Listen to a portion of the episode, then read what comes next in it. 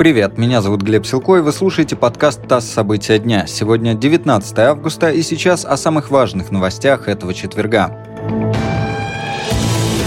Россия готова предоставить самолеты, чтобы вывести из Афганистана местных граждан, которые хотят покинуть страну. Об этом заявила официальный представитель МИДа Мария Захарова. Она пояснила, что российская авиация может обеспечить перелеты афганских граждан, в том числе женщин и детей, в любые зарубежные страны, которые будут готовы их принять и разместить. Захарова также сообщила, что запрещенный в России Талибан дал Москве гарантии безопасности при организации чартерных рейсов для россиян, желающих покинуть Афганистан.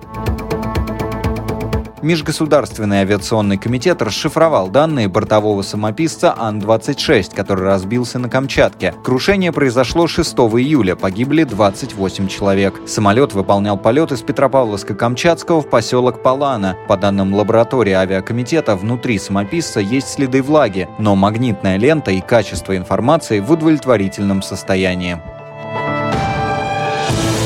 Еврокомиссия признала ковид-сертификаты Украины, Турции и Северной Македонии для использования в странах Евросоюза. Документы будут принимать на тех же условиях, что и цифровые ковид-сертификаты ЕС. Они позволяют пересекать границы Евросоюза при наличии действующей визы.